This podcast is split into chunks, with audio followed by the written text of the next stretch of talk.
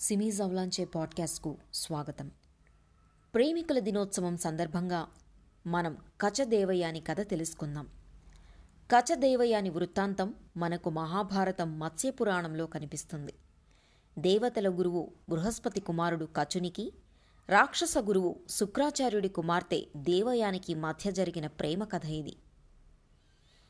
శుక్రాచార్యుడి వద్ద మృత సంజీవిని విద్యను అభ్యసించడానికి భూలోకానికి వచ్చిన కచుణ్ణి చూసి దేవయాని మోహితురాలవుతుంది. అతనిపై తన మనసు పారేసుకుంటుంది. అయితే మునికన్య కాబట్టి ఆ విషయాన్ని వ్యక్తీకరించలేకపోతుంది. మౌనంగానే ప్రేమిస్తుంటుంది. ఈ విషయం కచునికి తెలిసినా గురువు పుత్రిక సోదరితో సమానమని మిన్నకుంటాడు. కచుడి విద్యాబుద్ధులు చూసి శుక్రాచార్యుడు మెచ్చుకుంటుండగా అది నచ్చని అతని శిష్యులు పలుమార్లు కచుణ్ణి హతమారుస్తారు. కానీ ప్రతిసారి దేవయాని ప్రేమే కచుణ్ణి కాపాడుతుంది. ఇలా కాదనుకుని శుక్రాచార్యుని శిష్యులు ఒకసారి కచుణ్ణి హతమార్చి కాల్చి బూడిద చేసి సురాపానంలో కలిపి గురువు చేత తాగిస్తారు. ఆ తర్వాత ఏమైంది? కచుణ్ణి దేవయాని కాపాడుకోగలిగిందా? కచదేవయాని ప్రేమను మనం ఎలా అర్థం చేసుకోవాలి? కచున్ని ప్రేమించిన దేవయాని ఆ ప్రేమను పెళ్ళిదాకా తీసుకువెళ్ళగలిగిందా? అనేక ఆసక్తికర అంశాలు ముచ్చటించడానికి ఇవాళ సీనియర్ జర్నలిస్ట్ రామదుర్గం మధుసూదన్ రావు గారు మనతో ఉన్నారు. నమస్తే సార్. ముందుగా మీకు ప్రేమికుల దినోత్సవ శుభాకాంక్షలు. సో ఈ రోజు ఆ ఏదన్నా ఒక పురాణాల నుంచి ఒక మంచి ప్రేమ కథ చెప్తారని చెప్పి అనుకున్నట్టుగా కచదేవయానిల ప్రేమ గురించి చెప్పండి ఈ రోజు ఓకే ఓకే ఓకే. చాలా మంచి విషయం. ఎందుకంటే ఆ ప్రేమికుల దినోత్సవం అనగానే మనం సక్సెస్ స్టోరీసే కాదు ఫెయిల్యూర్ స్టోరీస్ గురించి కూడా మాట్లాడుకోవాలి. అర్థమైందా? ఇప్పుడు మనం ఈ కచదేవయానిల కథ గురించి చెప్పడం అంటే గనక it's a failure love story okay. కచుడు దేవతలకు సంబంధించినటువంటి వ్యక్తి అయితే దేవయాని వచ్చి భూలోకంలో ఉన్నటువంటి ఒక అందమైన అమ్మాయి. ఓకేనా? ఇక్కడ ఇక్కడ విశేషం ఏంటంటే దేవతల గురువు అయినటువంటి బృహస్పతి కుమారుడు కచుడైతే రాక్షసుల గురువు అయినటువంటి శుక్రాచార్యుడి కుమార్తె దేవయాని. సో వీరిద్దరి మధ్య అసలు ప్రేమ పుట్టడానికి అవకాశం లేదు. అతనేమో స్వర్గంలో ఉంటాడు. ఈమె వాళ్ళు భూలోకంలో ఉంటుంది కదా. మరి వీళ్ళిద్దరి మధ్య ప్రేమ ఎలా పుట్టింది అనడానికి ఒక చక్కటి కథ మనకు మహాభారతంలోన కనిపిస్తుంది. అదే కచదేవయాని కథ. ఓకే? ఇప్పుడు శుక్రాచార్యుడు చాలా ఆ శక్తివంతమైనటువంటి ఋషి. రాక్షస గురువు. అతనికి చాలా విద్యలు తెలుసు. అందులో చాలా గొప్ప విద్య ఏంటంటే మృత సంజీవని విద్య అని. మృత సంజీవని అంటే చనిపోయిన వాళ్ళని బతికించడం.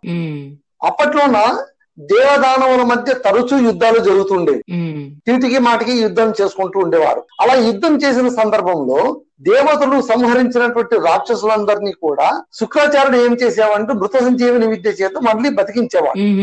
అయితే దేవతల వద్ద అలా లేదు. దీంతో ఏమైపోయింది? ప్రతి సందర్భంలోనూ రాక్షసులది పై చేయి అయ్యేది దేవతలది కింది చేయి అయ్యేది ఉమ్, దీన్ని ఏం చేయాలా? ఈ సమస్య నుంచి ఎలా బయటపడాలా అని బృహస్పతి ఆలోచించి తన కుమారుడు కచుడు అతన్ని భూలోకంలో వెళ్ళి శుక్రాచార్యుని మెప్పించి ఆ మృత సంజీవని విద్యను నేర్చుకొని రమ్మంటాడు. సో అప్పుడు కచుడు భూలోకంలోకి వస్తాడు.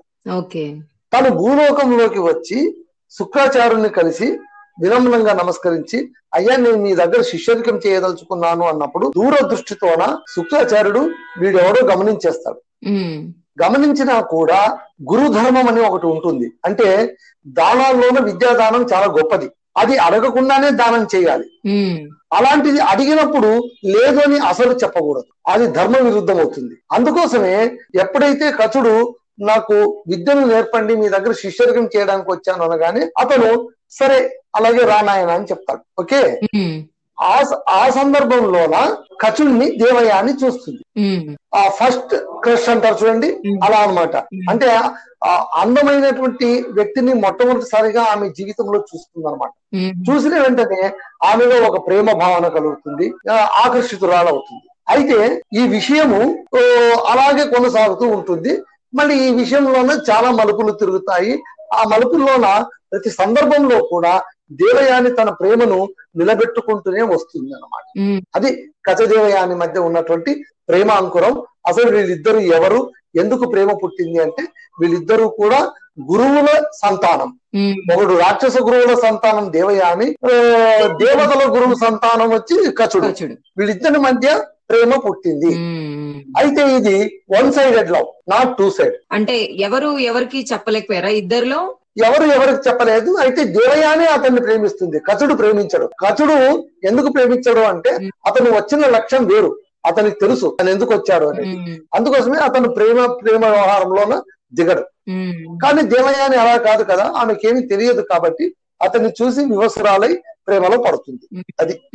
మరైతే ఆమె ఎందుకని స్ట్రైట్గా చెప్పొచ్చు కదా? చెప్పలేదు ఎందుకు ఆమె ప్రేమని? చెప్పవచ్చు కానీ కొన్ని సందర్భాల్లోన ఇప్పటి ప్రేమ కథల్లాగానే మళ్ళీ ఆధునిక ప్రేమ కథలకు మనం లింక్ పెట్టొచ్చు.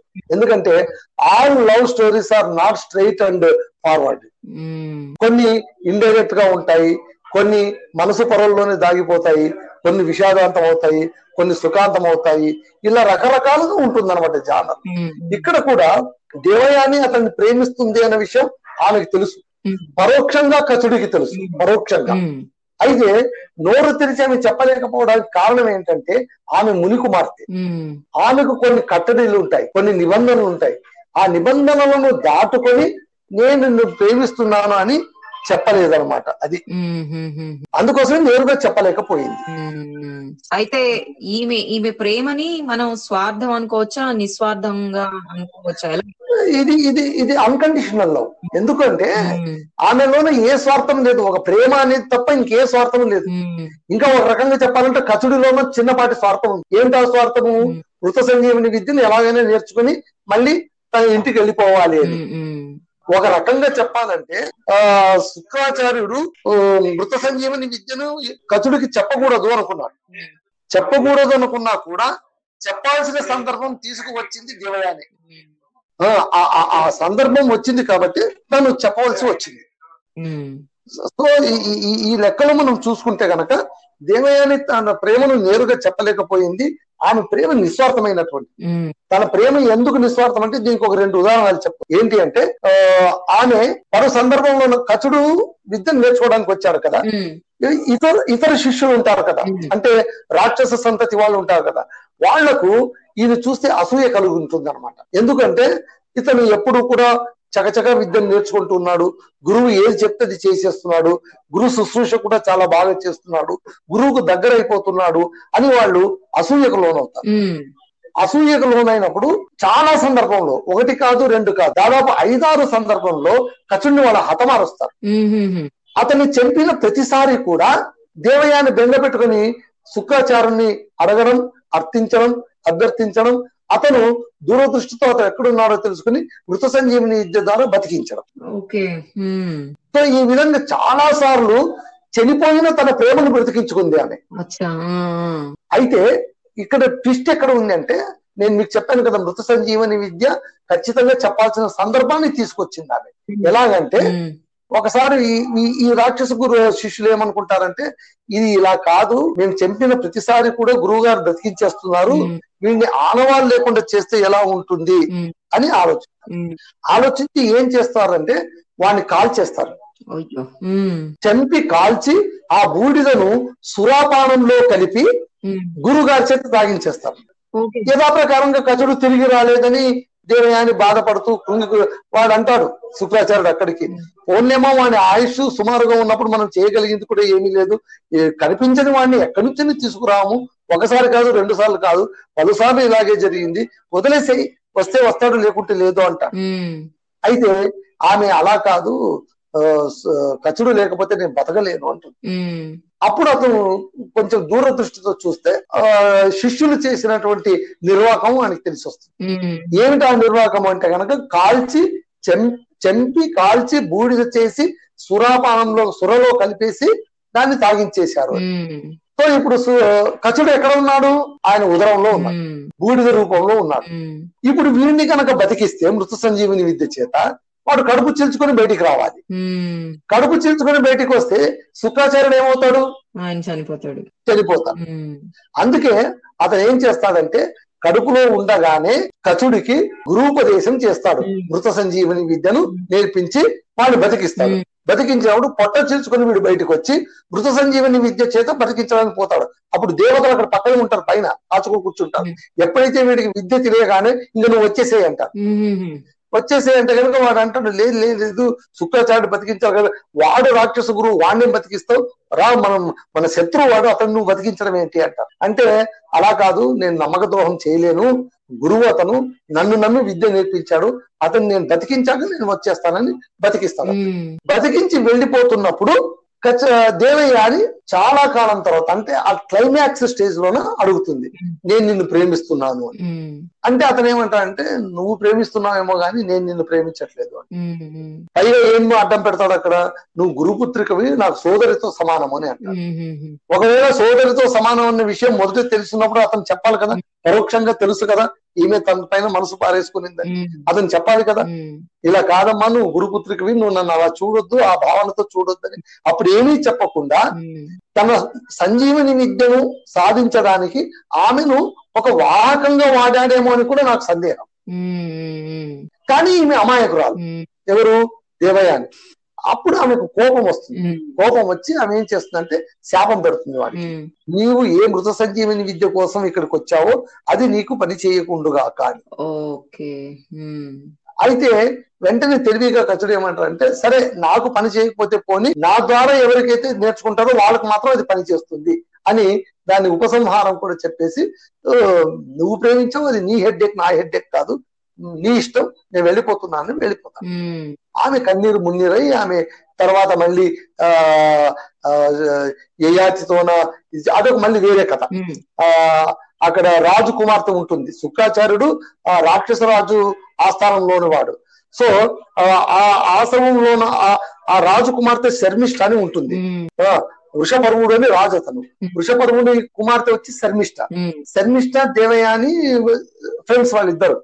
వాళ్ళిద్దరూ ఒకసారి వనయాత్రకు అడవిలో విహారకు వెళ్ళినప్పుడు అక్కడ ఆ వాళ్ళు స్నానం ఆ, స్నానం చేస్తారు. అందరు జలక్రీడలు చేస్తారు.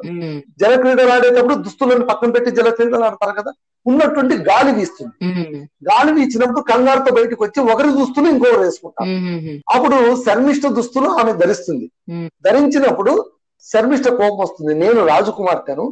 నువ్వు ఆఫ్టర్ ఆల్ గురువు గారి నా నా తండ్రి ఆస్థానంలో ఉన్నటువంటి ఒక ఉద్యోగి కుమార్తె నువ్వు నువ్వు నా దుస్తులు ధరించడం ఏంటి అని ఆమెను పాడుపడే నూతిలో తోసేసి వెళ్ళిపోతుంది ఓకే. అక్కడ ఆమె ఎదురు చూస్తూ ఉంటే యయాతి వస్తాడు. మహారాజు వేట కోసం వస్తాడు. వచ్చినప్పుడు ఆమెను చూస్తాడు. ఎవరు నువ్వు అంటే "ఆ, నేను నన్ను బయటికి లాగండి అని చెప్తే చెయ్యి బట్టి ఆమెను బయటికి లాగుతాడు. బయటికి లాగినప్పుడు ఆమె చెప్తుంది నా పాని గ్రహణం చేసావు కాబట్టి నువ్వు నన్ను పెళ్ళి చేసుకో అంటుంది. వాడు పెళ్ళి చేసుకుంటాడు. పెళ్ళి చేసుకున్న తర్వాత అంటే అంటాడు కాదమ్మా నేనైతే క్షత్రియుడిని నువ్వు బ్రాహ్మణ కన్యవు. నిన్ను వివాహం ఎంతవరకు ధర్మం అంటే అప్పుడు దేవయాని చెప్తుంది లేదు లేదు నాకు శాపం ఎందుకంటే కచుడు శాపం ఇచ్చింటాడు ఆమె. నువ్వు నాకు అకారణంగా శాపం ఇచ్చావు నేను నీకు ప్రతి శాపం ఇస్తున్నాను నువ్వు బ్రాహ్మణ కన్యవు కదా నిన్ను బ్రాహ్మణుడు ఎవడు నిన్ను పెళ్ళి చేసుకోకుండా ఉండుగా మ్మ్. సో క్షత్రియుడిని పెళ్ళి చేసుకుంటుంది అనమాట అది కథ. అంటే ఇంకా చాలా కథ ఉంది శర్మిష్ట కథ కూడా చాలా ఉంది కానీ ఇక్కడతో ఆపేద్దాం. కాబట్టి ఇక్కడ అన్కండిషన్ లవ్. ఎవరిది దేవయాని. ఇందులో దేవయాని తప్పేమీ లేదు. అదొక ముగ్ధ ప్రేమ. ఎంత ప్రేమ అంటే ఎన్నిసార్లు అతను మరణించినా కూడా మళ్ళీ బతికించుకోగలిగి మ్మ్. అయితే సార్ ఇక్కడ మనం అది తీసుకోవచ్చు. ఇక్కడ ఇక్కడ ఒకటి అడగాలి. శుక్రాచార్యుడికి ఆల్రెడీ ఈమె చెప్తా ఉంది దే దేవయాని. చనిపోయినప్పుడల్లా అతన్ని ఆ మృత సంజీవిని మంత్రం ద్వారా వాళ్ళు బతికిస్తూ ఉన్నప్పుడే ఆయనకు తెలుసు ఆమె ఆమె ప్రేమిస్తుంది ఈ కచుడిని అని. ఏమి చెప్పలేదా మరి? ఇక్కడ ఇంకొక బ్యూటీ ఏంటంటే గనక శుక్రాచార్యుడికి కూతురు అంటే వల్లమాలినటువంటి ప్రేమ. ఎంత వల్లమాలిన ప్రేమ అంటే ఆమె ఏం చేసినా సహిస్తాడు. నీకు ఇప్పుడు శర్మిష్ట కథ చెప్పాను కదా. ఈమె అవమానం పాడుబడి నూతిలో పడిపోతుంది కదా ఆమె బయటికి వచ్చిన తర్వాత శుక్రాచార్యుని చెప్తుంది నన్ను ఇట్లా అవమానించారు అని. అప్పుడు శుక్రాచార్యుడికి కోపం వచ్చేస్తుంది. కోపం వచ్చేసి రాజ్యం వదిలి వెళ్ళిపోతానంటాడు మ్మ్. నేను ఎందుకు ఉండాలి నా కూతురికి ఇంత అవమానం జరిగిన తర్వాత నేను ఇక్కడ ఉండను అని చెప్తాను. చెప్పినప్పుడు ఆ ఆ రాజు అతన్ని వేడుకుంటాడు వృషపరుడు మ్మ్. ఎందుకంటే వీడు వెళ్ళిపోతే మృత సంజీవని విద్య లేదు లేకపోతే రాక్షసులందరూ చచ్చిపోతారు యుద్ధంలో ఓడిపోతారు. కాబట్టి శుక్రాచార్యుడి అవసరం చాలా ఉంది వృషపరుడికి కాబట్టి ఆ వృషపరుడు అలా కాదు మీకేం కావాలంటే చెప్పండి నేను చేస్తాను రాజ్యం వదిలి మాత్రం వెళ్ళొద్దండి అంటే అప్పుడు దేవయాని చెప్తుంది. ఏ అంతస్తును చూసుకుని శర్మిష్ట మురిసిపోయిందో ఆమె నాకు దాసి కావాలి. ఓకే. ఆ విధంగా యయాతిని దేవయాని పెళ్ళి చేసుకుంటే శర్మిష్ట ఊడిగం చేస్తుంది ఒక రాజు కుమార్తెను రాకుమారిని దాసిని చేసేందుకు కూడా శుక్రాచార్యుడు వెనకాడలేదు. ఎవరి కోసం? కూతురు కోసం. అంత పుత్రికా వాత్సల్యం అతనికి. అందుకోసమే తను చెప్పలేకపోయాడు. ఏమవుతుందేమో కానీ వాళ్ళిద్దరు పెళ్ళి చేసుకుంటే బాగానే ఉంటుంది కదా. సో కచుడు కూడా చూడడానికి బాగానే ఉన్నాడు అని అనుకుని ఉండవచ్చు. తప్పే. అయితే సార్ మనం ఎప్పుడు అనుకునేదే ఈ కథ ఆఖరిలో ఇప్పుడు ఈ కథ దేవయాని ప్రేమ కథలో ఇప్పుడు జనరేషన్ తెలుసుకోవాల్సింది ఏంటి ఆ, చాలా ముఖ్యమైన అంశం ఏంటంటే దేవయాని తరఫు నుంచి తెలుసుకోవాల్సింది ఏంటంటే ప్రేమించేటప్పుడు మనం అన్కండిషనల్గా ఉండాలి. షరతులతో కూడిన ప్రేమ ప్రేమే కాదు అసలు. కాబట్టి ప్రేమ ఎప్పుడు నిస్వార్థంగానే ఉంటుంది. ఒకటి ఆశించి ప్రేమిస్తే అది ప్రేమ కానే కాదు. కాబట్టి దేవయాని వృత్తాంతం నుంచి మనం తెలుసుకోవాల్సింది ఏంటంటే ఆమె వెనక ముందు చూడకుండా ప్రేమించేసింది అతన్ని అంతే. ప్రేమలో పడ్డాక ఆమెకు ఓ కచుడు ఎవరు అతని కథ ఏంటి అతను చనిపోతే మనకేంటి అని ఆమె అనుకోలేదు. చనిపోయినప్పుడల్లా తండ్రి దగ్గర ఒక విద్య ఉంది కాబట్టి తండ్రిని పట్టుకొని బతిమాలి బామాలి అలిగి ఏం చేసైనా సరే మళ్ళీ తన ప్రియుని బతికించుకోగలిగింది. అంత శక్తివంతురాలు ఆ శక్తి ఎక్కడి నుంచి వచ్చిందంటే ఆమె నిస్వార్థమైన ప్రేమ వల్ల వచ్చింది. అదే కచుడు స్వార్థకు పూరితమైన వాడు కాబట్టి అతను ఒక విద్యను ఆశించి ఒక లబ్ధిని ఆశించి వచ్చాడు కాబట్టి అతడికి ప్రేమ లేదు. అదే విషయం అతను చెప్పాడు నాకు ప్రేమ లేదు అని ఓపెన్గా చెప్పాడు. అతనికి ప్రేమ లేకున్నా సరే దేవయాని అతన్ని ప్రేమించింది. అంటే మనం ఒకవైపు ప్రేమన రెండు వైపుల ప్రేమ అని కాదు. ప్రేమను నువ్వు ఎంత ప్రేమగా ప్రేమిస్తున్నావు అనేది ముఖ్యం. That is the most important so it this is a unconditional pure love story అది అది ఈ తరం వాళ్ళు తెలుసుకోవాలమ్మా. ఎందుకంటే నన్ను ప్రేమించలేదు కదా అని యాసిడ్లు పోసేవాళ్ళు ఉన్నారు బలాత్కరించే వాళ్ళు ఉన్నారు ఎత్తుకుపోయే వాళ్ళు ఉన్నారు. వీళ్ళెవరు వీళ్ళిద్దరు కథదేవి అని ఎవరు అట్లా చేయలే. పురాణాల్లో చెప్పే అనేక ప్రేమ కథల్లోన ఏముంటుందంటే పరస్పరం అంగీకారంతోనే ప్రేమ సాగాలి. ఎవరికి అంగీకారం లేకున్నా కూడా ఇంకొకరికి ఆగ్రహం వస్తుంది ఆవేశం వస్తుంది అనర్థం కూడా వాటిల్లుతుంది అనేది చెప్తున్నాం. అది అద్భుతమైన ప్రేమ కథ. ఇది మనకు మహాభారతంలో కనిపిస్తుంది. కథదేవయ్య అనే వృత్తాంతం చాలా అద్భుతమైనటువంటి కథ ఇది. ఓకే థ్యాంక్ యూ సార్ నా పాడ్కాస్ట్ సిమీస్ అవలాంచేను యాంకర్తో పాటు Google Spotify Breaker Overcast Pocket Casts Radio Public యాపిల్లో కూడా వినవచ్చు.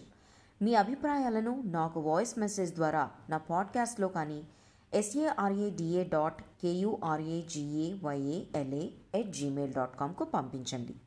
శారదా డాట్ కూరగాయల ఎట్ జీమెయిల్ డాట్ కామ్కు ఇప్పటి వరకు నా పాడ్కాస్ట్ను ఆదరిస్తున్న India United states United Kingdom Germany Saudi Arabia Nigeria Ghana Canada Tanzania మాలి Denmark Indonesia Australia Cameroon Singapore France Oman శ్రోతలకు నా ప్రత్యేక ధన్యవాదాలు. మరో ఎపిసోడ్తో మీ ముందుంటాం. Thank you